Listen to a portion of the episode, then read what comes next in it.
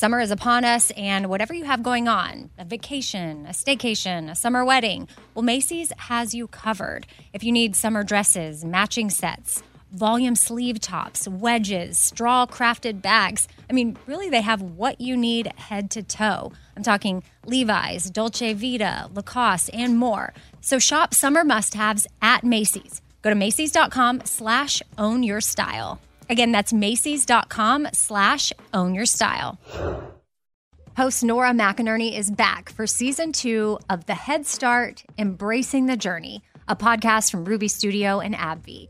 In each episode, Nora has real conversations with real people living with chronic migraine to see how they took action to understand this disease. So jump into the conversation for season 2, a show that creates a little more space for empathy and understanding in such a complicated world. There shouldn't be so much hesitation around asking questions and asking for help. So don't wait. Join the Head Start, Embracing the Journey, and learn a little more about life with chronic migraine. What kind of programs does this school have? How are the test scores? How many kids to a classroom? Homes.com knows that these are all the things that you ask when you're home shopping as a parent. That's why each listing on Homes.com includes extensive reports on local schools, including photos, parent reviews, test scores, student-teacher ratio, school rankings, and more. The information is from multiple trusted sources and curated by Homes.com's dedicated in-house research team. It's all so you can make the right decision for your family. Homes.com, we've done your homework.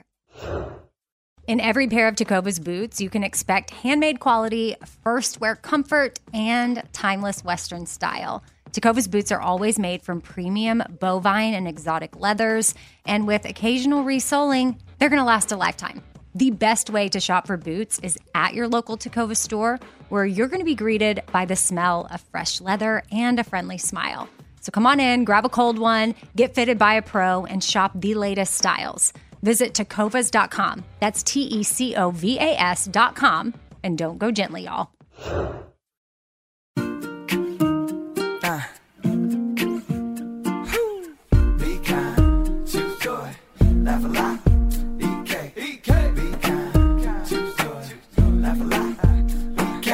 Roll things, little food for your soul things. Life ain't always pretty, but hey, it's pretty beautiful things. Laugh a little more things, tighten up your core things. Said EK, you're kicking it with four things. With Amy Brown. As promised, we got Trisha Yearwood here, so... How's it going? It's good. Life is good. She has on the cutest, I know this is a podcast, you can't really see, but she has on the cutest little leopard jacket that I want. You can't see this either, but check this out. Inside, the interior, is like this little floral situation. Mm-hmm. So Johnny was. Okay. You can have it. You can buy it. You can't have this one. But I can go find it. I will give it to you, but I just need to go home and find something else to wear. And buy. Yes. No, I don't know how you get ready in the mornings, but I dry my hair and put my makeup on, peripherally looking around the room in my head going, all right, what am I going to do? It's weird. I have no idea. And then I'll just come across something. And 9 times out of 10, I know there's a t-shirt I can get, I got like a black tank I can stick under that. And I just saw this hanging from the dry cleaners. And I was like, that's what I'm working it around today. That's the wardrobe. Mm-hmm.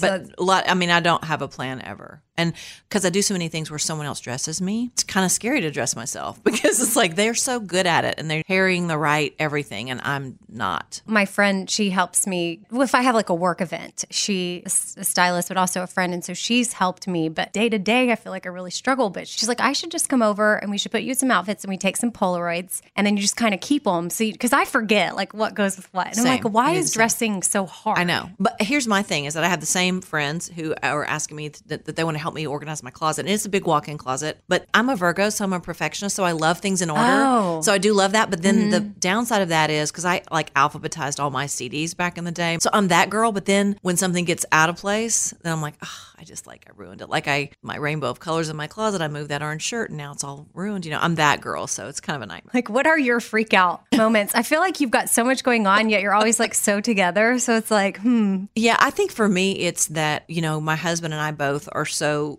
busy and we are together as much as possible. So we're together a lot and we take turns like it just whatever needs to be done gets done. So the like loading the dishwasher, for instance, is one of those things that like he will be like, just leave it, I'll get it in the morning, because he gets up before I do. He makes coffee. He's like the morning guy. I'm not the morning girl. And I go to bed and sleep better if the kitchen's clean. Like if I know that that's it's in my head, it's cluttered.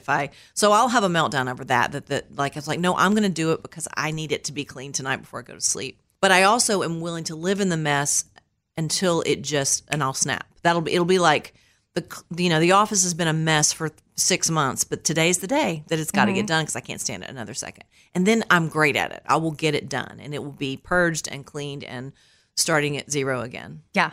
I can do that. Sometimes if I have that breaking point, I'll be like, I'll just look at my husband. I'll be like, we need to set a timer and just do a 10-minute PU, which I don't know if I learned. I think I learned that from my sister. She would do it with her kids, but PU stands for pickup time, like a 10-minute. Let's just see what we can knock out in 10 minutes. That's a nice idea. I just always feel so much better. I'm like 10-minute PU. Like we don't have a lot of time, or just something feels off about the day. I'm like, let's just pause 10-minute PU, and it always PU sounds really weird when I say it out loud, but it always feels better. Which I don't know why it's weird. I mean, I'm sure people listening too, because they know you and Garth and your lifestyle. And I love how also normal y'all are. And you talk about it and you're like, yeah, I do the dishes, like do my closets. Because I'm sure some people like have this vision in their head of like superstars, like y'all you just have someone in your house that's like always doing everything for you. I'll unpack your bag. I'll do the dishes. I'll do the dishwasher. Like that. I'll dress you. I'll do your makeup. I'll do like a Mariah Carey situation. Like I'll carry you here's your umbrella. Like, I don't know. I mean, we already are spoiled rotten by everybody who does so many things for us. But I think in there are things that we just feel like we should do ourselves and want to do ourselves. Like I don't want somebody else doing my grocery shopping for me. I like to go to the grocery store and get it done. I don't always, and I don't always love it, but it's a necessity. So I've always done those things for myself. And I remember being asked one time years ago, somebody recognized me in the grocery store and was like, can't believe you do your own shopping. And I'm like, well, how's her going to eat? Like, like this is what we're going to have to do. And we do have somebody who comes in and cleans the house occasionally, but I am so like, I feel like it's not her job to do my laundry. It's not her job to clean my dishes. So I feel like it's my job to clean my house. And when she comes in, it's like the deep clean stuff, like the stuff that like the floors and the things that I don't have time to do, but I don't think it's her job to have to pick up after me. So I think that's just how I was raised. Yeah. So things that, obviously having someone come to your house every once in a while and clean, and then you go into the grocery store yourself, like being able to be as well known as y'all are, but you still get to do normal things. Like I'm sure that's something that you're still grateful for. So I'll just use this as a transition into you sharing 4 things that you are grateful for. That's something that a lot of guests do on here. It's just maybe it helps us learn a little bit more about you and gives us just insight into what you're thankful for in your life, because that's what brings true joy. It's gratitude. So amen. I agree. I mean, the first thing that comes to mind when you say that is that I'm grateful for my life, because Garth and I, we do actively practice gratitude, and we discuss how lucky we are and how grateful we are for the life we have. We sit outside a lot. We have our house is on a hill and we overlook Nashville, and we sit outside almost every night. We did it last night. He was out of town. He got home and it was late, and we still sat outside for a little bit just to kind of have that time where there's no cell phone and you're not on your computer checking your email. You're just sitting outside, overlooking the city, and it never fails that we acknowledge out loud how grateful we are for our lives, and that we don't take it for granted, and that we know that we don't lead lives that, first of all, are anywhere near close to the way we grew up. So we know that that the advantages that we have because of the industry that we're in that has been so good to us have allowed us to have that view, So we talk about it a lot, and I think it is why it's important to remember, because on a daily basis, someone is in this industry trying to help you make your life easier. Oh, I'll do that for you. You don't have to go do that. I'll pick that up. And you have to continue to be the person that does those things yourself to stay grounded. Mm-hmm. We also have the voices of our parents in our head, which were very grounding. They very much about taking responsibility for yourself and doing things yourself. And Garth is very much that guy. So I might be more likely to let somebody else do for me, but he's always like, no, you can carry that bag. I'm like, you're right. Thanks a lot. So that would definitely be on the list of grateful. I'm grateful for the other serious thing I would say I'm grateful for is family. My sister is my person.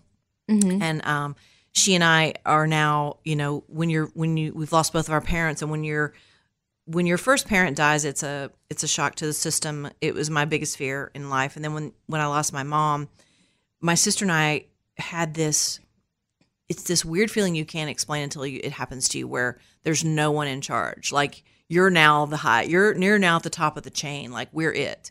And she's always been my person. So Beth is my sister, and she is my cheerleader. She's my counsel. She's my person that I want to share things with. I mean, I'm married to the love of my life, and he is my guy, but there is a bond with my sister, with family, that that is just really rare and special. And now, and then marrying Garth and marrying into a family of three girls, I was, you know, I didn't have any children. I'm so grateful for family. I inherited a family that I didn't even know I needed. You know, I didn't understand, because I wasn't really... I never had that biological clock. I never was that girl who was like, I need to have a baby. And so when I married Garth, I had these three little girls that were in my life every other day. And I'm like, I don't know how to do this. Like, I didn't even babysit. Yeah. And I learned quickly that I didn't know how much I needed them in my life. So I'm so grateful for family, because at the end of the day, that's really what it's all about. How old were you when you lost your mom?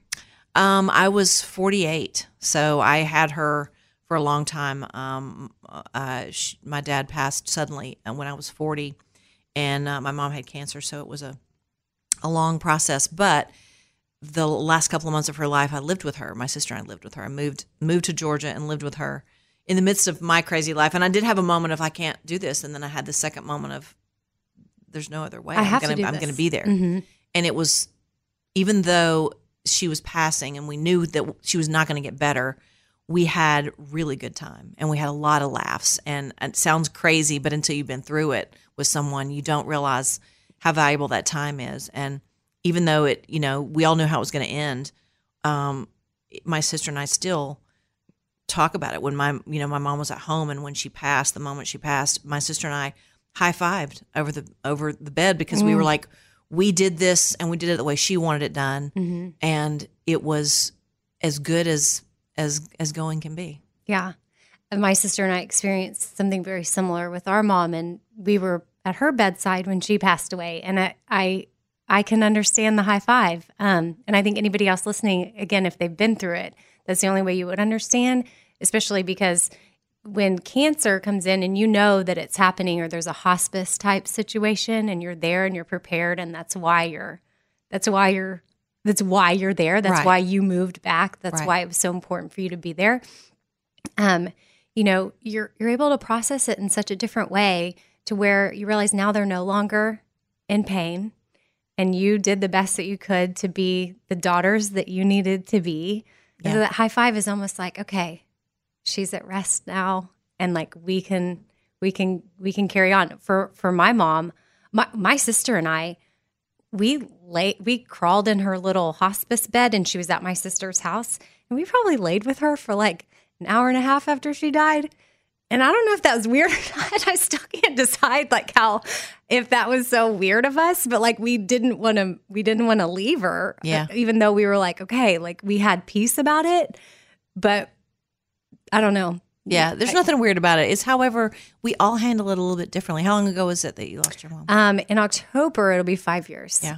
It never, I mean, we both have emotion. We're both trying not to cry here. You know, yeah. It's like you never, you know, it's a place where the grass doesn't grow back. But you learn, I think, through time how to kind of live with what's missing. Mm-hmm. And I mean, having lost a parent suddenly and lost a parent over time, I would say it sucks both ways, but I would definitely take the time that we had. I mean, my family and I had a really great relationship. So my dad had a heart attack, and I had taught him the day before. So I didn't have any regret there. It wasn't like, oh, I wish I would have done this, or I wish I would have that. But it was just so sudden and so shocking. With my mom, I hated that she had to suffer, but I also felt like you know, I don't know if you feel this way. And we got down a dark hole, I guess, talking about death, but I thought I was prepared because you know it's coming, and you also know there's going to be relief, and you feel that peace immediately.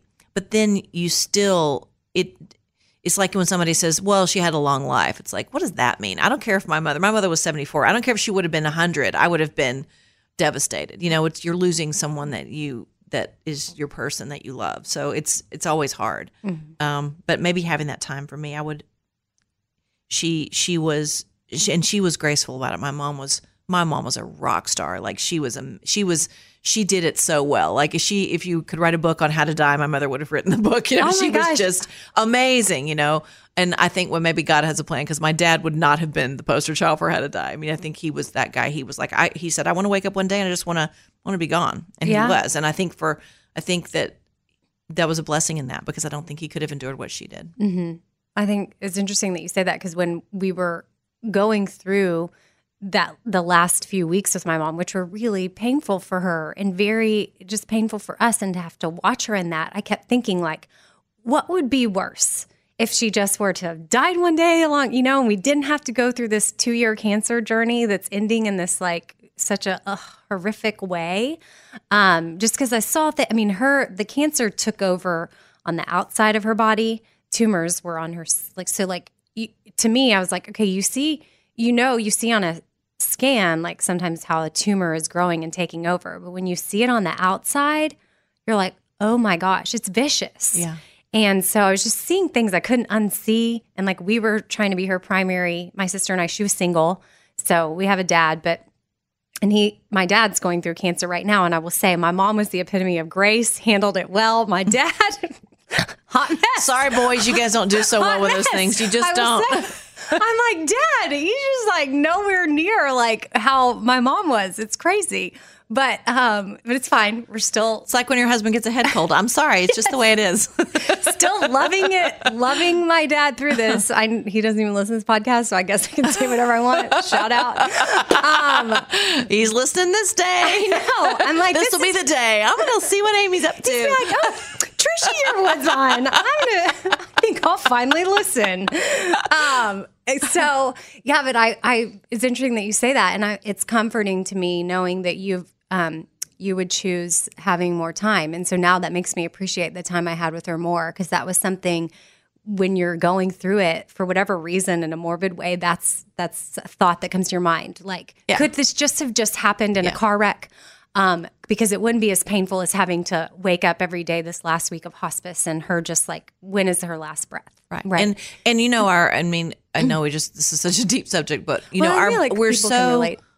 can relate. I mean, our body's will to live is so strong, even when we're dying, you know? So it's like my mother she was so great, you know, and she would go to sleep in the last couple of days and she'd wake up and she would just, like, let out this deep sigh. And I'm like, Mom, are you hurting? Do you want morphine? And she's like, no, I'm just, like, when she decided she was ready to go, she just didn't want to wake up, you know, and she'd wake up and she'd be mad. She's like, I'm just still here. Mm-hmm. I'm just ready to go. And I'm like, well, I can't, there's nothing I can do about that. It's amazing how much which is encouraging to me for us, as I think about my health all the time and how I'm not always doing, a lot of times not doing the right thing for it. Garth and I talk about this a lot, about what kind of old people do we want to be. And if we really want to be healthy old people, we have to make some changes and we have to do different things. The cool thing about our bodies is that no matter how much you abuse your body, when you take care of it, it responds, and your body wants to heal. It wants to be healthy. It wants to be good to you. Mm-hmm. So it's just a cool thing to witness. And I witnessed that in how much it holds on, even knowing that it has to let go. Yeah. Well, you know, I mentioned my mom we were in my sister's house, and we kind of turned my sister's master bedroom into the little hospice area. And, like, people were in and out, friends and family coming and going. When you mentioned that, it made me think of, like, her. She lost consciousness, like, a couple of days before she died. And so there really wasn't any communication. But she was alive and breathing. She was there. But probably one day, about 40 friends and family gathered. And the worship leader at my sister's church came over and brought a guitar, and we all just, like, gathered around her because we knew that's what she would love, and we sang some of her favorite hymns. And one of her favorites is "I'll Fly Away," and we all just started singing that, and she responded. You could see her, you know, and the hospice nurse kept saying, talk to her. She can hear you. And I'm like, are you serious? Like, she has not moved in like 48 hours. Right. She cannot hear me. Talk to her.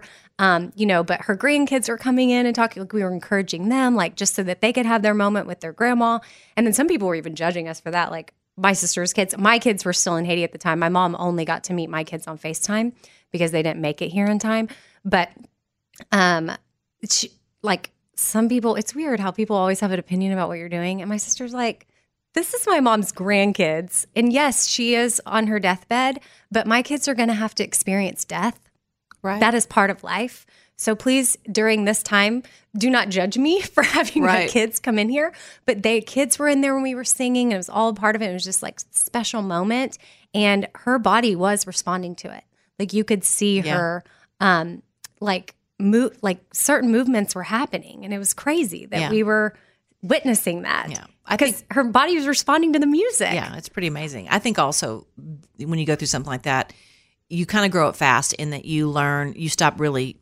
that filter goes away of really worrying about what other people think. Mm-hmm. It's also a really beautiful thing about getting older. I'm 54 years old and I'm like proud of it. And I would not go back. I mean, I would love to be younger physically. I'd love to not have to think about wrinkles and old age and that my knee hurts when I play basketball or whatever. But I do love the being comfortable in your own skin that comes with getting older. And those life experiences are things that you know don't ever choose to go through, but they shape you into who you are, and they make you realize what is important and what's not, and what you need to worry about and what you don't need to worry about. Yeah, that's wisdom right there. Yeah. I mean, you're young, but you get it because you've been through it. I've been through it, but I mean, I feel like younger people might be listening to where it's just like I feel like when we are as we get older, we realize like okay, what's important to me, how do I want to be? I don't need to worry about it. It's also important, I think, as an older person, because we have, our daughters now are in their 20s, and I look at them and think sometimes, like, why are they doing this? Or why are they not making this decision? And I have to remember also that when I was their age, I didn't know what I know now. And I thought I knew everything, mm-hmm. and that I made a lot of mistakes. And I also made a lot of good decisions that other people didn't think I should make. So you kind of got to let them be who they're going to be. We've kind of done the work of teaching them as young girls what we think is right and wrong and the kind of citizen to be and the kind of person to be. And they're good girls. And now it's up to them. Now they have to fly and make their own decisions. And I, as a parent, have to let that go and let them do that because we prepared them well. They're going to make their own mistakes. They're going to make their own really good choices too. Yeah. So when we started this whole part of the talk, we were getting into gratitude, and I was going to have you do 4 things. And I think that we covered 2 just now, but we're going to break it up, and we'll get to the other 2 in the next thing. But so we got your life in general was the first thing you were thankful for, and then second was family, or was that mm-hmm. together? Mm-hmm. That was 1 and 2. Okay, so we will be back to cover more things that you're grateful for. Okay. I kind of like where this is like going. I feel like learning more about you, and other people are getting good life wisdom. Second thing. From the first thing to this thing, we were kind of having an off-air conversation, everyone in the room. And it made me think about when Gwyneth Paltrow lost her mom, Chris Martin, Coldplay, that's when he wrote Fix You. Do you know Coldplay's song Fix You? Yeah. The song is so powerful. I didn't know that was why. Oh, that makes so much sense. When it was either she lost her mom or her dad. Her dad, because I think her mom's still alive. Anyway, doesn't matter. She lost somebody in her life, and she was so broken, and he didn't know what to do. And it's like when you're the spouse, I feel like my husband literally, he has known my sister and I since we were young. Like I married him because he was like best friends with my sister. So he knew my mom well, he knew us. So it's almost like he was having to manage both of us and then her husband. And they're like, what do we do? Like, what is happening? And I just, you were with Garth at the time that you lost your mom. I don't know. What about when you lost your dad? Yeah, we were planning a wedding. We were getting married in December, and that's September. My dad passed. So we were planning a wedding, and I wanted to call the wedding off. I wanted to wait. Oh, wow. Because my dad had passed in late September, and we were getting married December 10th. And Garth was like, your dad was so happy and excited, and I think we should keep it and do it. And I'm so glad we did, because, you know, I was just worried about like my mom and my, I just thought, I don't know. I didn't want to be working on a wedding dress. I just didn't want to do anything once my dad passed, but I'm so glad we did, because it was a real kind of coming together of all the people that loved us. And it's definitely something that he was so for and so excited about. So that was 2005. And so Garth, and also you have to remember that Garth and I have known each other since 1987. So Garth has known my parents forever, you know, so he knew both my mom and my dad. And then when he lost his mom, who was really his cheerleader, I mean, he was definitely, would say he's a mama's boy. I mean, that was his person. I think my mom became like a mom for him. So he really did love her. And he was my saving grace with her. He was my saving grace with my dad, because I was in New York getting ready to walk a red carpet when I got the call that my dad had a heart attack. And I was like, and he was not, he was not expected. So it was a really traumatic event. I had to get out of New York and I had to get to Georgia. And I just knew if I could get to him that he would take care of me. And he did. When my mom, when I said, I'm going to move to Georgia, I thought my mom was going to be about a week, and it was 2 months. So it was amazing. I mean, she actually, after she got off chemo, she got better, you know, she got that poison out of her system and we had some really good time, but he basically moved in with us. Oh, wow. And he went back and forth to Oklahoma. Our girls were still in school. He had things he had to do, but he was with us a lot. And she had this little house and we set her bed up in the living room, and it had a loft upstairs that we slept in. Every morning when I would sleep on the floor next to her bed at night, but he would sleep upstairs in the bed, and he would get up in the morning and look over the railing. And when she would see him, she would light up, and he would just put his arms in the air every single morning. And so he made that experience for her great and for me great. I can't imagine, again, going back to family, how important it is to have those people that are there. And my sister was there. We took turns, you know. So in the small town we were in, it's like going out to just get out of the house for a while was going to Walmart, you know. And it was like, mm-hmm. I'm going to go to Walmart. We did each other's hair. We bought boxed hair color and did each other's hair. And I mean, it was like, my sister's turned out really good. Mine didn't. I did a really good job on her hair.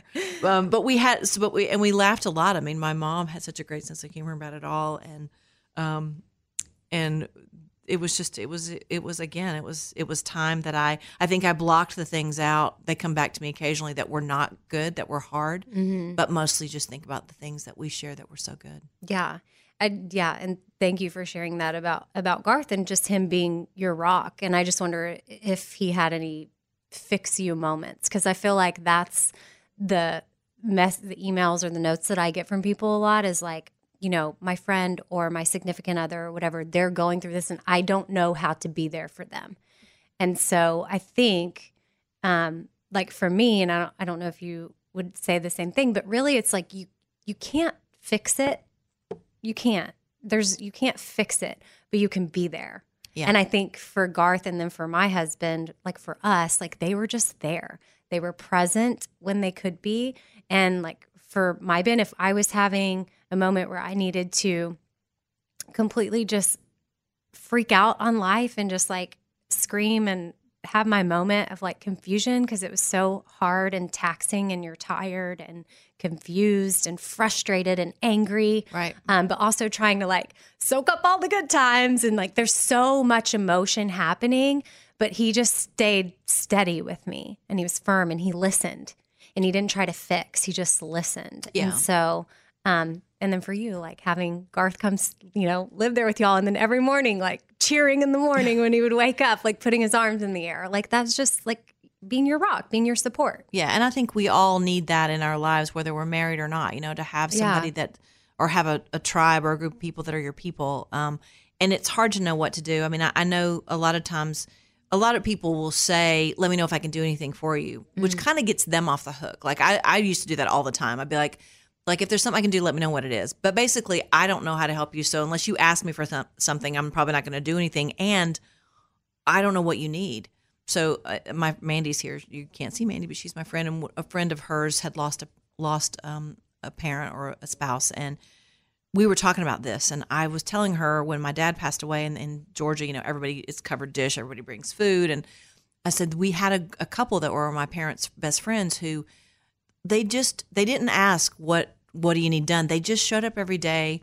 They took the trash out. like things that somebody, like, you're just not thinking about like that stuff. Like, so just my advice is to just think of something you can do. And if it is just to be there to listen, because I can't tell you anything that's going to make it better. I can't fix it. Mm-hmm. I can tell you that I've been there. So maybe I can, I know where you're at because I've been there, but you got to go through it, and it sucks, you know, but to have somebody there that can just listen or just look at the thing that needs to be done. Like if like they're like taking food is such a Southern thing, but it's such a nice thing to do for people because you're not thinking about making a meal for your family when you're going through that. And I think just your friends and family just taking those reins and just doing rather than having to be told what to do is also such a nice gift. Mm-hmm. Yeah, no, I like that you brought that up because that's another thing. And you're right. I'm guilty of doing it too to get off. Maybe get off the hook. It is a way to get off the hook. You do probably do have good intentions. You do. But when you say something like, okay, well, let me know if you need anything. It's like, well, yeah, when you're going through that, you're not thinking of all the things that you've done. They just need to get done. Yeah. When my mom was at my sister's in hospice, and again, we were invading her house, and she had 4 kids, but like she had a good network of friends that would just show up. They would start doing laundry. They would start cleaning up after people. They would ask if anybody was hungry, if they could feed them. They would take the kids, take the kids somewhere away for a little bit. So yeah, I think just being intentional, I think that's a good reminder for me and for anybody listening is like, if you know anybody going through anything, if you want to be there, sometimes you just maybe just do it. Yeah. Okay. So far, gratitude-wise, we've knocked out just the life that you're thankful for and family, and that trickled into this just now. But I just wanted to see, you know, what your thoughts were on that, on how to be there for people, because I feel like that's a question I get a lot. So let's get into third thing that you're thankful for. I want to lighten up a little bit, although it might make me cry anyways. Dogs came to mind, you know, because I'm big into animal rescue, and it, you know, kind of happened by accident. Growing up in the country, dogs wander up. So you end up being a rescuer because you're just picking up something off the side of the road that's going to get run over if you don't pick it up, you know. And in Oklahoma, we probably had my most prolific rescue because we were in an area that a lot of dogs got dumped. And so I ended up with a lot of dogs. And if I didn't find them homes, I ended up keeping them. And it's just kind of become part of my heart. I've always been that person. When I was growing up, our dad would not let the dogs live in the house. Like, they were outside dogs, and we lived in the country. And so I was like, when I get my own place, my dog's going to sleep on the other pillow. Like, I was going to be the complete defiant person. And I was for a long time. And then I married Garth. Garth's a dog should be outside person. Oh no. So our compromise is that the dogs have beds in the house, but they have to be on their beds. So if they get off their beds, they have to go outside. And at first I was like, you know what, I'm going to work him over. But I also realized he was so raised where dogs weren't in the house at all that to have them in and on their beds is like a big compromise for him. And what I learned is it's awesome because if you come to my house and you want to sit at my table for dinner, you're not going to have a dog trying to get your food. You're not going to have, you know, a dog flying around the furniture or dog hair everywhere. They love being outside too. So we have a big fenced-in yard. So when they're inside, they're on their beds, and they're the most well-behaved dogs, and they get to be in, and you can go over and play with them and pet them and do whatever you want. But they're in. Now I will say, when Garth's out of town, they're on the other pillow. But you know, now we know. I used to think he didn't know, and I know that now he does know. So if you know, when he hears this, he won't be surprised. I think we're good. I don't think Garth listens to this either. Garth and my dad, they're not listening. They're hanging out right now, going, "What?" All your secrets are safe. He was in the studio one night, just in town, and I had the dogs in the bed, and it was late, and I knew he was going to be coming home, but I knew he would usually text me and say I'm headed that way or whatever, and he didn't text me that night, and he opened the bedroom door, and like, dogs are in the bed, I'm in the bed, and he's like, I knew it, and I'm like, and I just did that. Yeah, of course they are. They're my dogs. They can be in the bed with me if I want them in the bed with me, you know. And then I got them out of the bed, of course. But it's like, it's a thing, and it will always be a thing. But he loves these dogs. Like this morning, I got up to come see you. He had gotten up early, as he does. He'd made coffee, and the dogs were inside. They were on their beds. They were asleep. And he's like, they've been so good. He goes, I'm going to go back to bed and take a nap, but I'm just going to leave them in here sleeping because they're just sleeping so good. Do you have any dog rescue groups that you work with in particular? Or I started doing these tailgates ahead of Garth shows on the stadium tour. and we were talking about charity elements. And I do a lot of stuff with Habitat for Humanity, which we do stuff with them. But also I thought, would it be cool if in every city we could shine a light on Adopt, Don't Shop and really try to get people to be more aware and more focused on, if you want a pet, go, there's plenty of pets that need homes. And so we started partnering in every city that Garth does a show in with the local shelters through the Humane Society of the United States. And it's been really cool. So far, I just found out last week the two little puppies in Pittsburgh got adopted. So far, we'll bring a dog in and do coffee talk with him. You know, my little show I do. Yeah. And I said, no, don't bring a dog in because I'll take the dog home and I can't have another dog right now. But we have someone has adopted out every dog so far that we've put on coffee talk. And then it gets people to go to the shelters. And so that's the goal in life, is to just try to get more people to, if you want a pet, to go to a shelter. Check out your local shelter, out your local like shelter. Wherever you're listening right now. And that's a great thing, too, like if you happen to know any vets or other ways or friends that might be involved in rescuing or, And it's a commitment, you know, and there's never, you know, it's one of those overwhelming things. You're never going to be able to save every animal and all of that, you know, but you do what you can do. And you know, I never try to push, you know, every time I've picked up a dog on the side of the road, I've always been like, oh, great. Because it's a commitment, you know, and it's like I call everybody I know and try to give away a dog, you know, but I don't ever push because it's a commitment to ask somebody to take a dog or a cat. And so, but it's a great thing. And I will say, having had rescues for many, many years, all my life, they're the best dogs. They're the best. Yeah. And I love cats too, but I'm really a dog person. I've had cats, but I'm a dog. I'm a dog rescuer, I guess. They're the best. I think they know. I think they know they've been rescued and saved, and I think they get it. And they're just good dogs. Yeah, I hope people will definitely, if they're considering getting a dog. You know, I'm a cat rescuer that I had to return the cat. So whenever that comes up, I feel like a horrible person. But we had rescued a Rottweiler. And she was great, and I thought she would get along with this cute cat. And I was living in North Carolina mentoring this kid, Trevion, and we went and looked at kittens one day that were up for adoption, and he was like, I really think you should get this cat, Miss Amy. And I was like, oh, Trevion, you're so cute. Like, I should probably get this cat. So and I think my husband was in Afghanistan or something, so I was like, he won't know for like 2 months. Like, I could get this cat. Well, I go home, so we rescue the cat.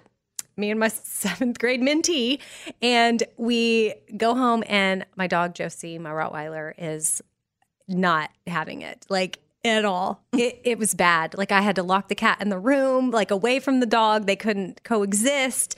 So it lasted about a week, and then I had to call back the people that I got the cat from, and I was like, can I return the cat? Because it's safety. Like, its life is at risk. You're really saving the cat by bringing it back. I'm saving the cat, but I was like, I felt so horrible because you went in. And so I will say that is sort of a PSA too, like, know your environment, don't act off emotion, like, because then you're, you know, I mean, it was a week and it was a kitten, whatever. So, but it definitely... It was disruptive, and I wish I had never done it because it hurt, and I still think about it to this day, and that was years ago, and I feel like such a horrible cat rescuer. But Josie was glad when I took the cat back, and I had bought a bunch of toys and food, and I donated that back, and I said, whoever gets this cat gets all these toys and all this food. I also think, too, a lot of times, like with dogs and cats, you know pretty quickly if they're going to be able to get along or not. Okay, so now we got through, I think we made it through a third thing that you're thankful for. Sorry, I can't stop talking. Is it still today, or is it tomorrow yet? No, but I mean, I like where that went. So we'll go into the next thing, and that's where we'll tackle all the cool stuff that you have going on, but I want to hear the fourth thing that you're grateful for. So we'll head into the next thing real quick. We'll be right back.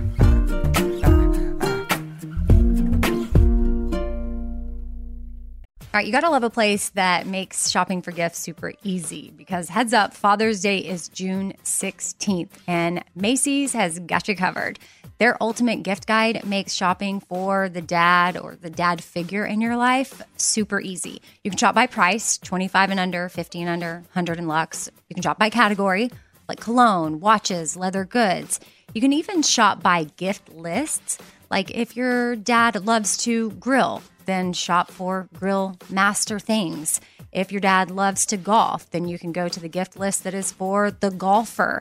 I mean, really, Macy's has thought of it all. If you have a tech-savvy dad, voila, Macy's Gift Finder, again, has you covered with that. Top gifts include Beats headphones, JBL portable speakers, Nintendo Switch, and more. Top brands such as Calvin Klein, Tommy Hilfiger, Polo Ralph Lauren, Columbia, and more. Really, Macy's has it all, so don't be a last-minute shopper. Father's Day is June 16th. Make sure to check out Macy's.com/giftfinder to find a unique gift they'll love. I don't want to waste my time taking vitamins that aren't really going to do much for me. Like, I want research. I want to know, like, hey, this is actually doing something for my body. And Ritual knows this. That's why they conducted the research. They've done clinical trials on their Essential for Women 18+ multivitamin. The results, well, it increased vitamin D levels by 43% and omega-3 DHA levels by 41% in just 12 weeks. And as a woman, I want healthy vitamin D levels and omega-3 levels. And all I got to do is take my Ritual Essential for Women 18+ multivitamin every morning. I take them on an empty stomach, but sometimes if I forget, I may take them in the afternoon. It's really up to you when you want to take them. There's 9 key nutrients in 2 delayed release capsules. And what the delayed release capsules does for us is it optimizes our body's absorption of these nutrients. It's gentle on the empty stomach. Like I said, I can take it first thing in the morning and I'm totally fine. And with a minty essence in every bottle, it actually makes taking your vitamins enjoyable. No more shady business. Ritual is Essential for Women 18+ is a multivitamin that you can actually trust. Get 25% off your first month at ritual.com/4things. Start Ritual or add Essential for Women 18+ to your subscription today. That's ritual.com/4things for 25% off. From searching online to asking your friends and family, there are a lot of ways to look for jobs. But have you considered finding your next job through a staffing company? Your local Express Employment Professionals team is your one connection to endless job opportunities. With just one application, they can help you find a job at a company that fits your needs. Visit expresspros.com. And as always, Express never charges job seekers a fee. Express knows when companies are hiring, offers benefits and competitive pay. And in just one interview, they are prepared to present you to multiple companies who fit your needs. Express Employment Professionals places people in all kinds of jobs, including everything from customer service to warehouse jobs to accounting and IT roles. Let Express help you. And remember, there is never a fee for job seekers. Go to expresspros.com to get started and discover for yourself what it's like to have support in your job search. You can also start through the Express Jobs app. Download it today to search jobs, apply, and contact your local Express office. In every pair of Tecovas boots, you can expect handmade quality, first wear comfort, and timeless Western style. A great pair of Western boots will elevate a casual look or add a refined flair that'll draw both eyes and compliments. Tecovas boots are always made from premium bovine and exotic leathers, and with occasional resoling, they will last a lifetime. Now, the best way to shop for boots is at your local Tecovas store, where you're going to be greeted by the smell of fresh leather and a friendly smile.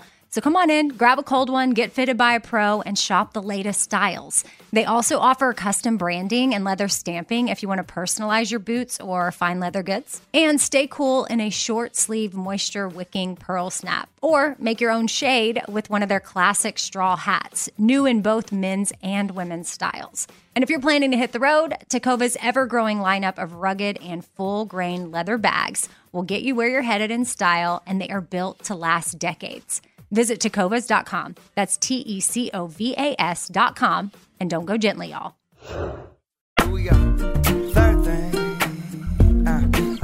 Okay, so far on Trisha's gratitude list today, we've got just you're thankful for the life that you've been given.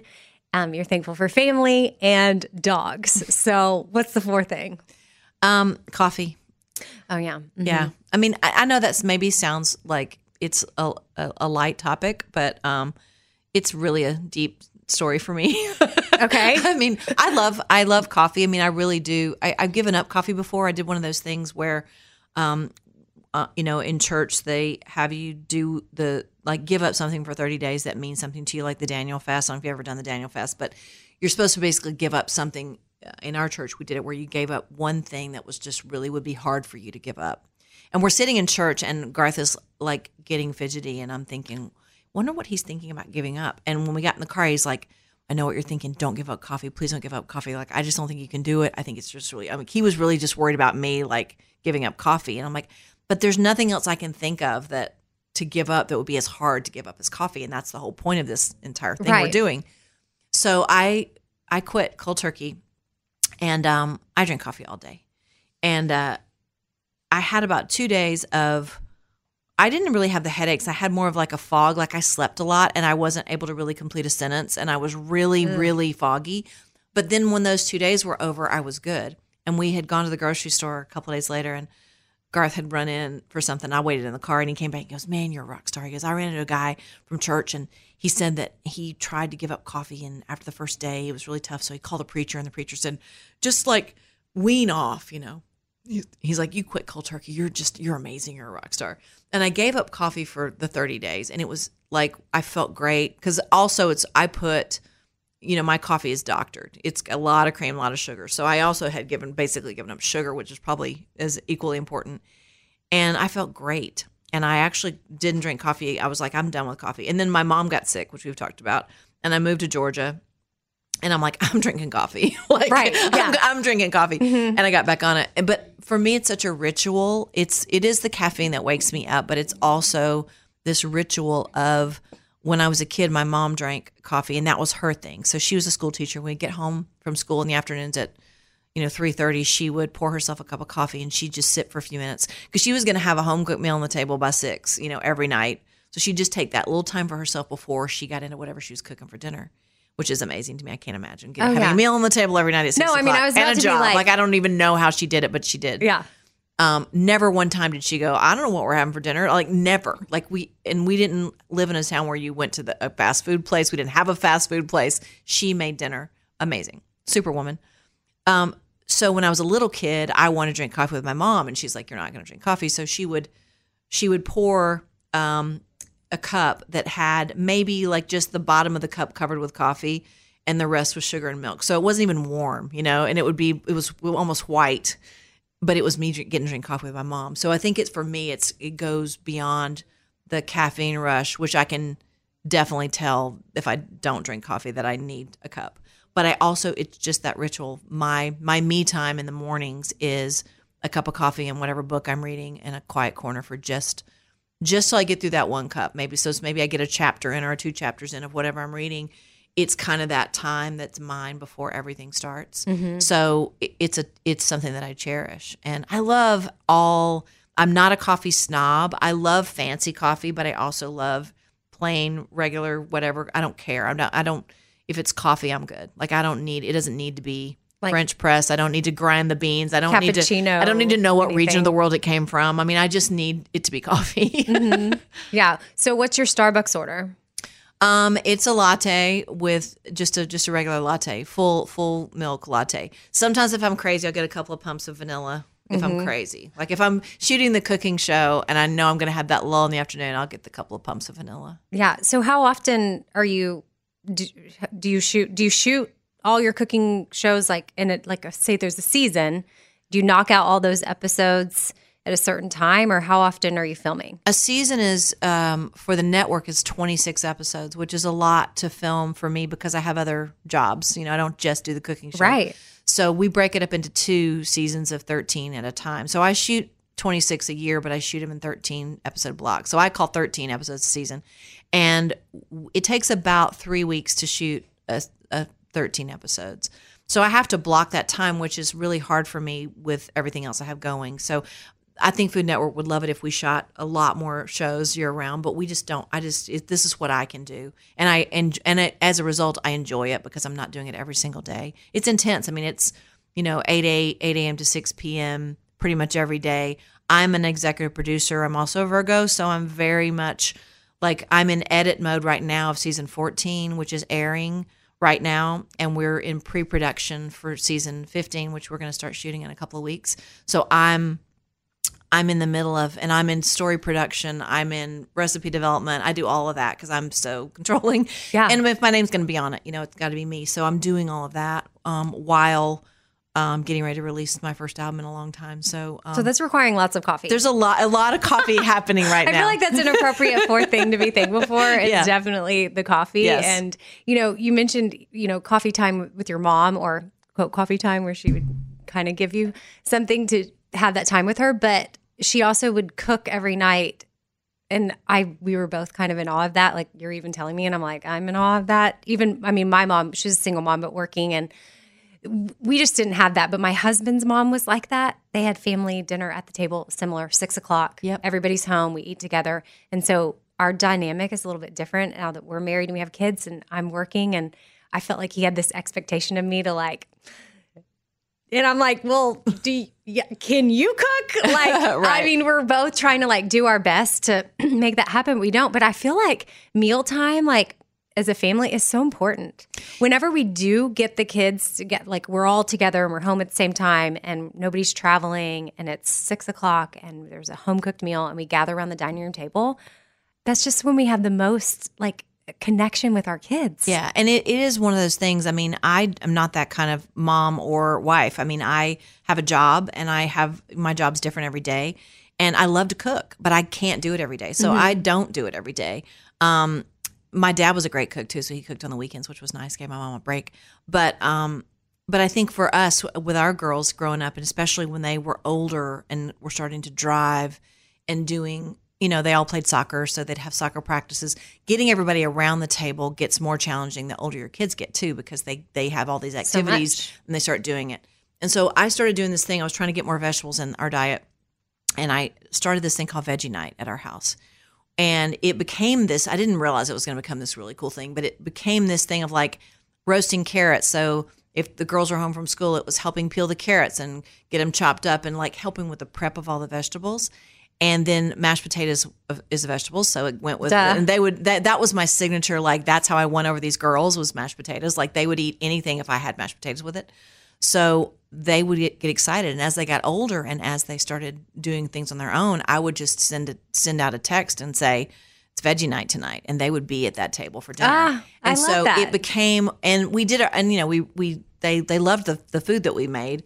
Sometimes Veggie Night had meatloaf. Garth likes meatloaf. I was about to say, sometimes it was meatloaf. Anytime I've tried to serve my husband a vegetarian meal, because I went vegan for a little bit when I was trying to get pregnant and it never worked, but he would literally come home after a long day flying and it's in the Air Force and come home and open up a beer and want to sit down. And I was like, here's some kale and some sweet potatoes. And he's like, where's dinner? And I'm like, you're looking at it. Yeah. So, yeah. So sometimes your Veggie Night would have meatloaf. Sometimes it would, yes. I get that. But it was that was around that table was so important. It was where these great conversations happened. It's where you couldn't have your phone at the table and you had to really focus on being together as a family. And I know as a kid, it was easier for me probably as a kid because I grew up in a small town. There wasn't anything to really go do, although I was involved in every after-school activity there was. But getting us around the table, and those are some of my fondest memories of childhood, is sitting around the table with my parents. And that's when maybe you don't think there's anything going on, but all of a sudden somebody will say something that needs to be discussed at the table. And I think it's really important for families, especially with kids, to find ways to make that time. And if you find some meal that everybody loves, especially when your kids get older and they're in high school and they're really busy, find that thing that they all love and then just go, this is what we're doing tonight. And they'll be there. Mm-hmm. I love that. I even got goosebumps when you said, you just find the day and then you would send out the text hey, it's Veggie Night. Cause I'm even picturing the girls getting that on their phone or whatever and being like, it's Veggie Night. Excited. And they get they want to go home and they want to be a part of it and they feel included. And I think that's another important little tip. If we've got parents or soon-to-be parents listening, or one day you're going to be a parent, this is something you can stick in your back pocket of I've learned with my daughter, and I never thought she was going to be like this, but when she gets in the kitchen, once she gets into it and she starts helping, she has a sense of pride when she gets done with something, and it's really been good for our relationship. And, we can't do it all the time, but I could imagine me maybe implementing something similar to what you're saying. I love the idea of it's Veggie Night. This is the night we're all going to gather together and, hopefully one day, I'm stealing your idea. Do it. I'm going to start doing that. That's what it's for. And then I'll be don't worry, honey, we can still have meatloaf.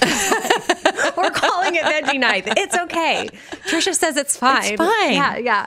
So, and then just to wrap on this segment, since we're talking food, like, I guess I'm curious too, with having, you know, Southern Kitchen, like a cooking show, and like, if there's ever pressure or expectations, like if you're having people over for dinner, like you and Garth just want to like have some friends over, do you ever feel like, oh, you know, I have a cooking show on the Food Network, like I got to deliver, like what's your go-to meal? Like if you're having friends over that you first of all, do you feel pressure because of that? Or do you just have something you're so proud of, you know, is going to kill it, so that's what you make every time? Well, I'm quick to say, if you come to my house, I'll be like, look, I still screw up food. Like, okay.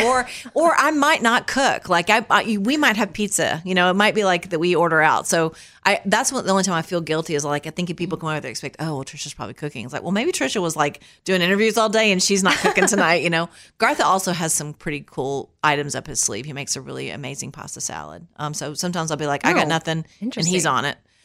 My go-to comfort meal, like if I want to impress you and serve you the ultimate comfort meal, I will make you roast beef and mashed potatoes and gravy and homemade biscuits and bacon wrapped asparagus. That's my go-to. Well, I'll be right over. Okay, what's happening? Yeah, like Mandy's here. Who Mandy's not on the air, but yeah. Mandy. One of my favorite stories about Mandy, and I think I even wrote about her in the cookbook, is that, you know, when you're cooking a roast beef, it's hours, and it just makes the house smell amazing. Mm-hmm. And she would come over to the house and walk in, and she'd smell the roast beef cooking, and she'd be like, oh, and then she's like, I'm going to go back outside and come back in. And she would do it like 2 or 3 times. So she's like, I just want to go outside and then come back in and smell that smell again, you know, so. It always like made me feel good. It was like applause. Yeah, no, I bet that does like feel pretty good. No, that's, I imagine some people that watch your show, do you ever have some friends that are like, hey, can episode 4, that meal, can I come over and make that for me? Or what do you do with the food that you make? We eat it. Oh, okay. Well, yeah.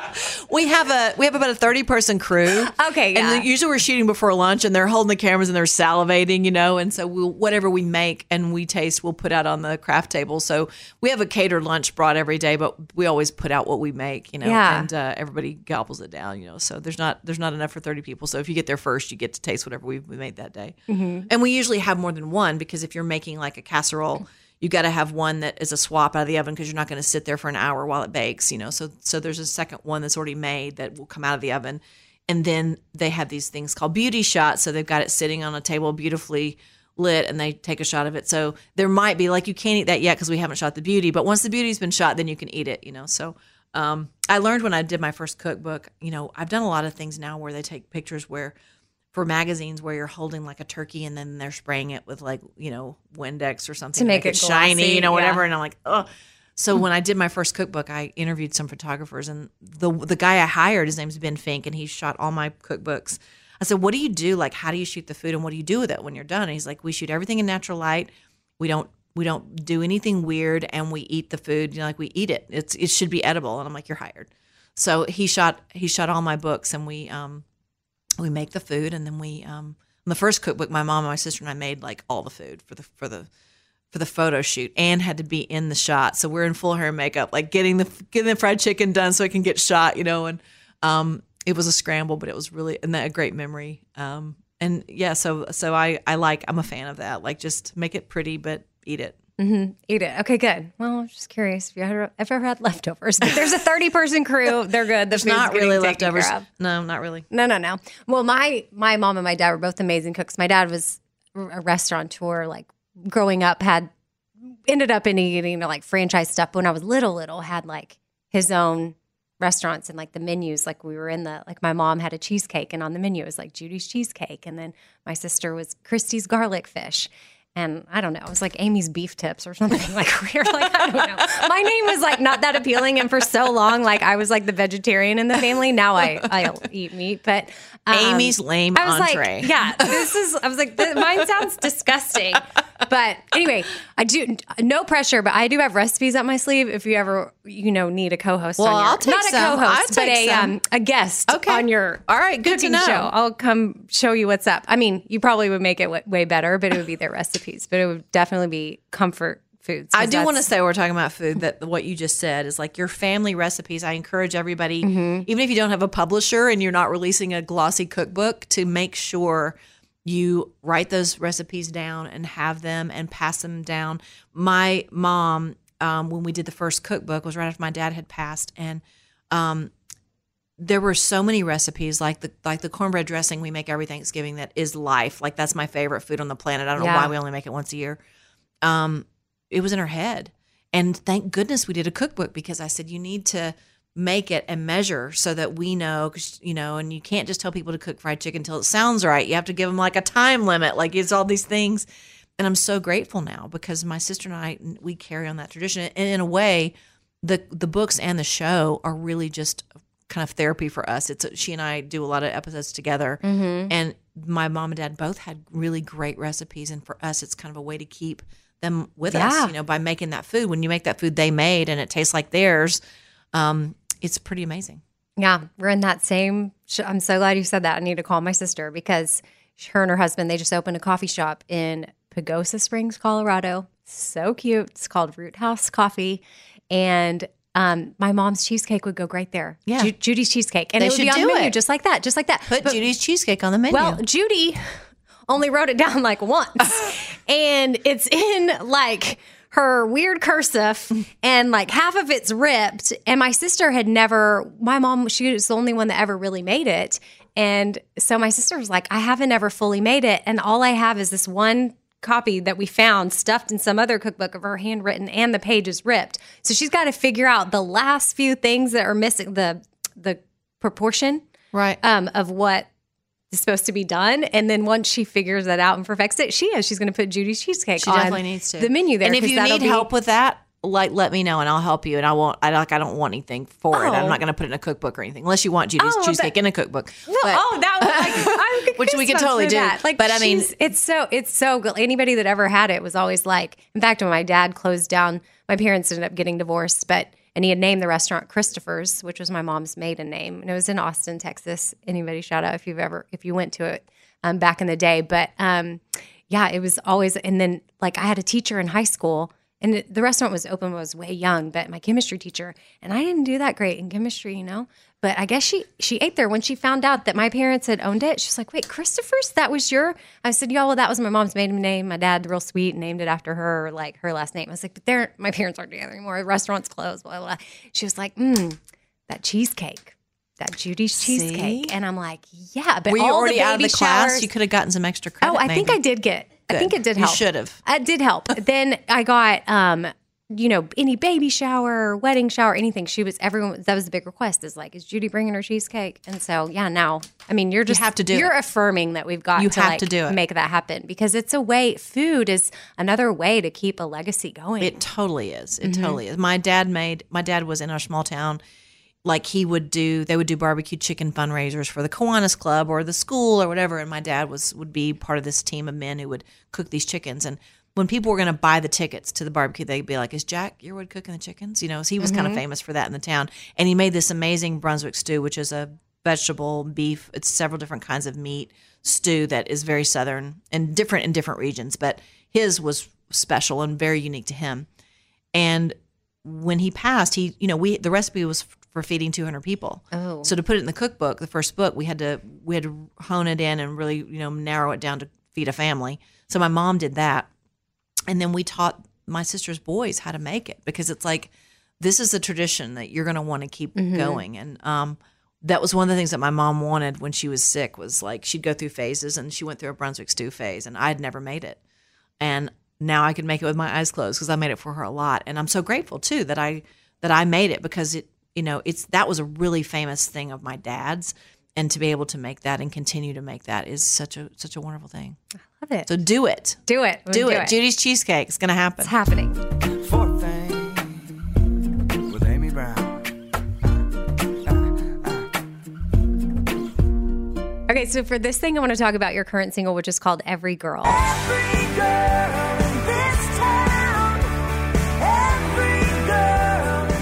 And kind of just girlfriends in general, and just encouragement on how important having girls in our life. Like, you have your girlfriends on your cooking show, and your sister is, your everything on your coffee talk. You've got them in and out. And so what role would you say, like, how do you, as busy as you are, I guess not what role, but how do you maintain friendships as busy as you are? Yeah, I think sometimes I'm good at it. I think sometimes I'm not. You know, I think it's we all have such busy lives that sometimes we're more connected than other times. And the great thing about girlfriends is it feels like no matter how much time has passed, you pick up where you left off. I mean, I have friends from college that I don't see every day, but when we talk, it's like no time has passed, you know? Mm-hmm. So I think it's almost like when you have girlfriends, it's like you have this club, you know, that supports each other. And it's so important. I've been asked a lot about, you know, the big topic of conversation right now is women on the radio and country music. Yeah. And what's kind of been cool to me to see is when, because we're struggling, because it's a conversation we're having to have, it feels like all the women in the country music industry have become closer than maybe we would have been if we weren't struggling. So almost like I'm seeing all these, you know, mutual love fest on social media. Every time a woman releases a single or an album, it's like we're all just cheering for each other. And I don't know that we would have been doing that if we didn't feel like we were kind of in something together. But I do think it's kind of a testament to the power of girlfriends. It's that I know what you're going through thing that really you don't get anywhere else. And, you know, all your relationships are important. Your relationship with your spouse is important. Your relationship with your family, your kids, but that girlfriend relationship, to have somebody that really is non-judgmental and really has your back and just can listen mm-hmm. is something that you need to always have. Yeah. I think when you bring up too, you know, girlfriends aside, but just supporting girls and what they're doing, like especially in this industry, I host Women of iHeart Country, which, you know, is a new show on iHeart stations, iHeart Radio, wherever, if you've never listened to it, you can. But they're, you know, we only play female artists. And sometimes it's like, you know, there's some people that are like, well, why don't you have a show where you just play guys? I'm like, well, that's radio. Just turn it on. Yeah. Yeah. We have that already. But it's me being, you know, a female and having the honor to host that and then go through the list of songs that we're playing. And we play throwbacks, we play currents, we play, you know, people you haven't really heard of yet that are on the rise, but not even really current per mm-hmm. se. And it is awesome because I do see all the girls that I'm playing and the women that I'm playing. And, you know, you mentioned social media. I do see them all having more of a stronger support on social. And I guess that's where we see things these days. Mm-hmm. But it'll be like if one of them does something, like you see comments like, this is so amazing, like fire emoji, like you're so hot, hot, heart, heart, heart. And I think there was maybe a time where even some of these same girls before this empowerment really kicked in, there was some jealousy. And like just being in the industry, I saw some of that. And because, you know, and it's some, maybe they're younger, but I've seen with kind of like you were saying this recent, like, let's stand together, let's support each other. Mm-hmm. Like that jealousy has stepped aside. And it's like, that's not going to get me anywhere. Like we don't need to be jealous of each other. We need to do what we can to support each other. And when you can celebrate another person's victories, that's when you know, like you're comfortable with the art you're putting out, right? With your projects, with your songs, with your brand, like with what you have, whatever it is. Maybe you're not an artist listening, but you may maybe have some competitive stuff. Is like, sure, we're all going to maybe be competitive in what we're doing because it's the drive, it's the nature. But like at the same time, you can still have that drive, but still be super supportive and want to empower and lift up other women that are just trying to do exactly what you're doing. Yeah, and I think in business, like where people can really relate is that whatever your job is, you're probably, if you're a woman, you're the minority at your work. There's usually probably a lot more men in your job. And so I think sometimes we get pitted against each other and you feel like, well, if there's only two women in this office, I need to get mine because I need to make sure that I'm getting the promotion or I'm getting this. And the other thing that we do as women that we need to, that is bred into us that we need to stop doing is we compare ourselves to other women on every level. You know, you look at the next girl and go, well, she's prettier than me, or she's skinnier than me, or she's got this and I don't have that. We have to stop doing that because that's when we get into jealousy because we want something that we don't have. And so it makes us feel better if she makes a mistake or if there's a flaw in her, it makes us feel better about ourselves. And that's not a good thing, you know, that we have to take a look at ourselves and go, we can't do that. So if you're in a business where there, what we need to learn is that if you do well, and I'm in the same office you are, then we all do well. You know, we do need to support each other, and I do like to see that. I think you're right about the women in country music that I've seen. There doesn't seem to be, and maybe it is because we do feel like we're in a fight. Mm-hmm. There doesn't the jealousy is we don't have time for that. You know, it's like I've seen it kind of. I agree with you. It's kind of it's kind of cool, and it doesn't mean that we're not competitive. I think for me, you know, releasing a single after 29 years in this business with really no expectation of what would happen because. I'm a woman. I'm 54. There's a lot of reasons why I shouldn't get played on the radio. You know, for those reasons, to see the response that was so positive for every girl in this town, I got so much love from other female artists mm-hmm. that it was like a really cool moment of like, wow, we really are all rooting for each other, and it's made me really pay attention and vocally root for the other girls out there that are doing things because I want us to be this. Community of women. It's pretty cool to see. Well, and it's ironic too, or fitting more so, that your song is an anthem for girls. So if just for anybody listening that hasn't heard the song, like share with what it means to you and what the message means. Every girl. When I heard it for the first time, I don't remember thinking, first of all, I didn't know that there would be a single. I had no expectation of making this whole record. I just liked the song. I liked what it said. It spoke to me. It spoke to that little girl in me who was 5 years old and wanted to be a singer. And when you're a girl that young, you don't know yet about self-doubt. You think you can do anything. The world is before you and you have these huge dreams. It's when we get older that we start to doubt ourselves and start to say, here's why we can't do these things. And so that first lyric about being at top the Ferris wheel and looking out and wondering what, you know, having that big dream, I just so related to that. So I love that song speaks to us as going for our dreams. But then I love, there's several lyrics. You said you had some lyrics, probably have the same ones. I love the lyric of when they try to hold you down under that water, mm-hmm. come up baptized, baby, let it make you stronger. Yeah, I love that lyric because it's really talking about taking the problem, whatever it is, and transforming it into a positive. And then my favorite line in the whole song is, you got this, baby, so what if you don't? Because that lyric to me is... I just got goosebumps. We all have the coffee mug that says you got this. Right. But and most of the time, we feel like we're maybe on our A game or we're doing well or whatever, but we also have those days when we don't have it together. And somebody needs to tell us that's also okay. Right. It's okay to be who you are, whatever that looks like. And that means sometimes you're on your A game and sometimes you're a hot mess.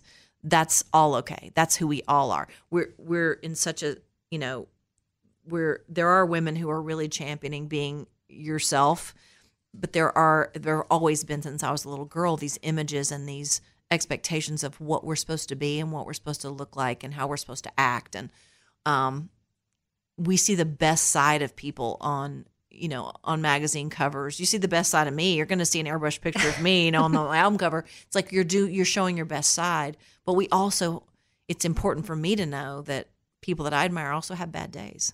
Yeah. No, I love it. When you were talking, I was trying to think of this Robin Roberts quote that we just were talking about. Chase, what was it? We were just... Oh, yes. Okay, that's it. So Robin Roberts from Good Morning America. I mean, but all kinds of things. But currently Good Morning America. Her mom used to say, make your mess your message. Boom. Now, that should be on a bag or a T-shirt. Right? I know. We were thinking, the 4 things totes that we have. Like, that's why I was looking up. So I'm obsessed with Robin Roberts slightly. And I haven't gotten to meet her yet. And Bobby's, of course, like met her twice or maybe even like 3 times now to where like when she sees him casually, she's like, hey, Bobby. And I'm like, hey, like over here. And he knows that like I've like wanted to meet her for like years. And just the other day, he finally said, next time I'm on Good Morning America, he's like, you should go with me. And I'm like, okay. Like, what took so long? Like, why? I mean, I'll be cool. Like, I'll be cool.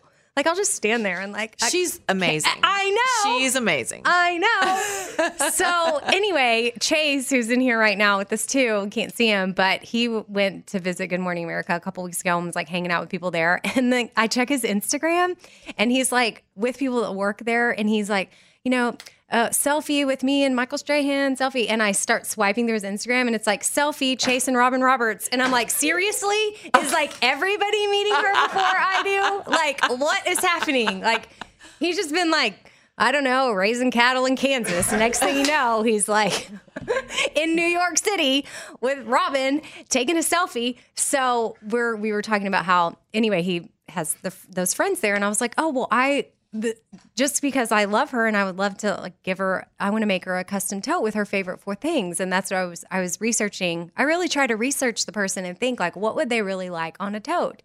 But make your message was more than four things. Like, it's too long. It doesn't fit. But I love make I your love mess. That. It's like such a good, like we all have a mess. Everybody does. Like, yeah, even Trisha, even Garth.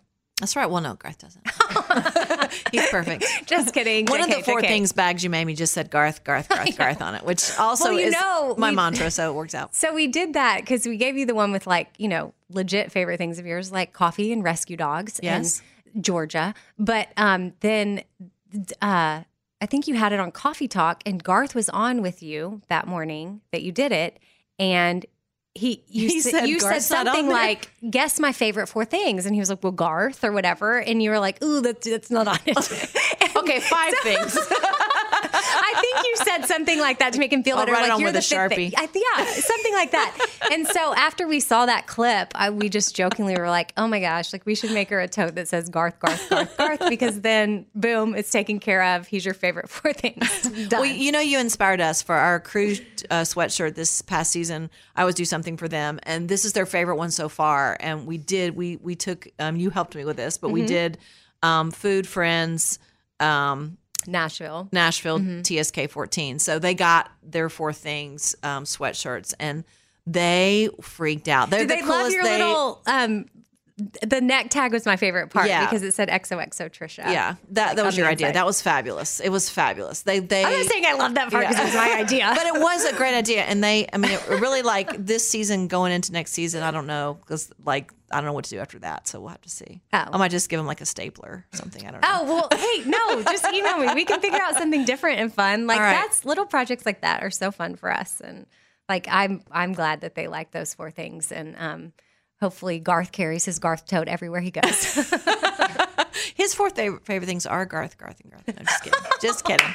He would say the Queen would be on there. What he else would say? Yeah, what would be on Garth Brooks? Dr. Pepper. M&M's, the Queen, my daughters. That's what he would probably have on there. Okay. Not in that order.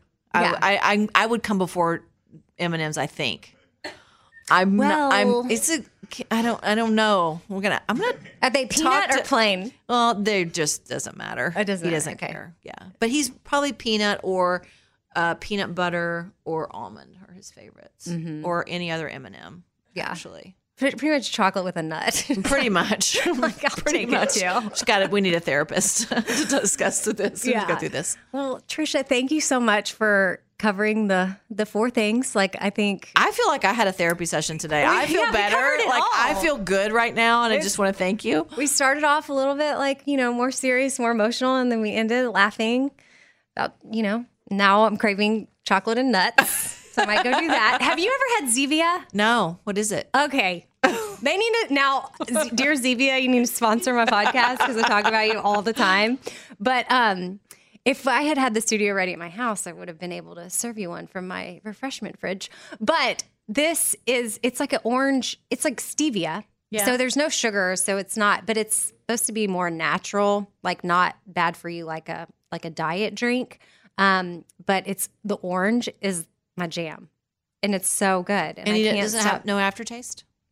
Like orange? It's good. Orange. No, it's not like crazy. I love orange. Do you love orange? I wouldn't even say that I love orange, but I love orange Zevia. I've tried all their flavors. They should totally sponsor you. They should. I mean, they hit me up on Instagram after I talked about it. But I mean, I'm a paying customer. I'm a fan. I will continue to buy their product. I don't care. I like to let people know about things that I like. I'm going to try it. And this is good stuff. Like, they have it at Whole Foods or maybe even Kroger. I don't know, but I'll let you know. Don't forget who you heard about it from. And I'm sure they'll call and offer you some deal. I'm like, I'm going to need a case for my friend Amy. I like Trisha's Southern Kitchen or whatever, and they're like, this episode's brought to you by Zevia, and I'm gonna be like, uh-huh. And they're gonna be like, isn't that the girl that returned the cat? Yeah, we can't do that. Be kind, choose joy, laugh a lot. EK, be kind, choose joy, laugh a lot. Casserole things, little food for your soul things. Life ain't always pretty, but hey, it's pretty beautiful things. Laugh a little more things. Tighten up your core things. Said EK, you're kicking it with four things. With Amy Brown. All right, this sun season, evolve your sun care with new Banana Boat 360 coverage. With Advanced Control Mist, it's a new way to spray. It's an all-new bottle for an all-new mist experience that smells great and is incredibly light on your skin. You can even customize your spray. Like, to cover targeted areas, you just tap the trigger lightly, or you can pull the trigger fully for a long, continuous spray, ensuring long-lasting Banana Boat protection. Plus, it's refillable. From sweat-resistant sport formula to kids SPF 50+, this is sun care that'll come in handy when my kids are swimming, playing sports, when I'm hiking, when we're out at the lake, or whatever it is that we're doing outdoors. Shop Banana Boat 360 Mist at Walmart, Target, or Amazon. In every pair of Tecovas boots, you can expect handmade quality, first wear comfort, and timeless Western style. Tecovas boots are always made from premium bovine and exotic leathers, and with occasional resoling, they're going to last a lifetime. The best way to shop for boots is at your local Tecovas store, where you're going to be greeted by the smell of fresh leather and a friendly smile. So come on in, grab a cold one, get fitted by a pro, and shop the latest styles. Visit Tecovas.com. That's Tecovas.com. And don't go gently, y'all. All right, this show is sponsored by BetterHelp. It's a simple truth that no matter who you are, mental health challenges can affect you, and how you manage them can really make all the difference. That's why everyone should have access to mental health support that meets them where they are and helps them get through things. Now, BetterHelp provides online therapy on your schedule. It's flexible, simple to use, and more affordable than in-person therapy. Connect with a licensed therapist selected just for you. Learn more at BetterHelp.com. That's BetterHelp.com. BetterHelp.com. Diamonds Direct has done it again. This month only, get ready for an offer you can't resist. Buy a natural diamond engagement ring of 1 carat plus and receive a free natural 1 carat diamond tennis bracelet valued at $2,000. That's right, a stunning diamond tennis bracelet at no extra cost. Imagine giving her the ring of her dreams and her wedding gift all at once. So hurry into Diamonds Direct. Your chance to get a free tennis bracelet will not last long. Details at DiamondsDirect.com.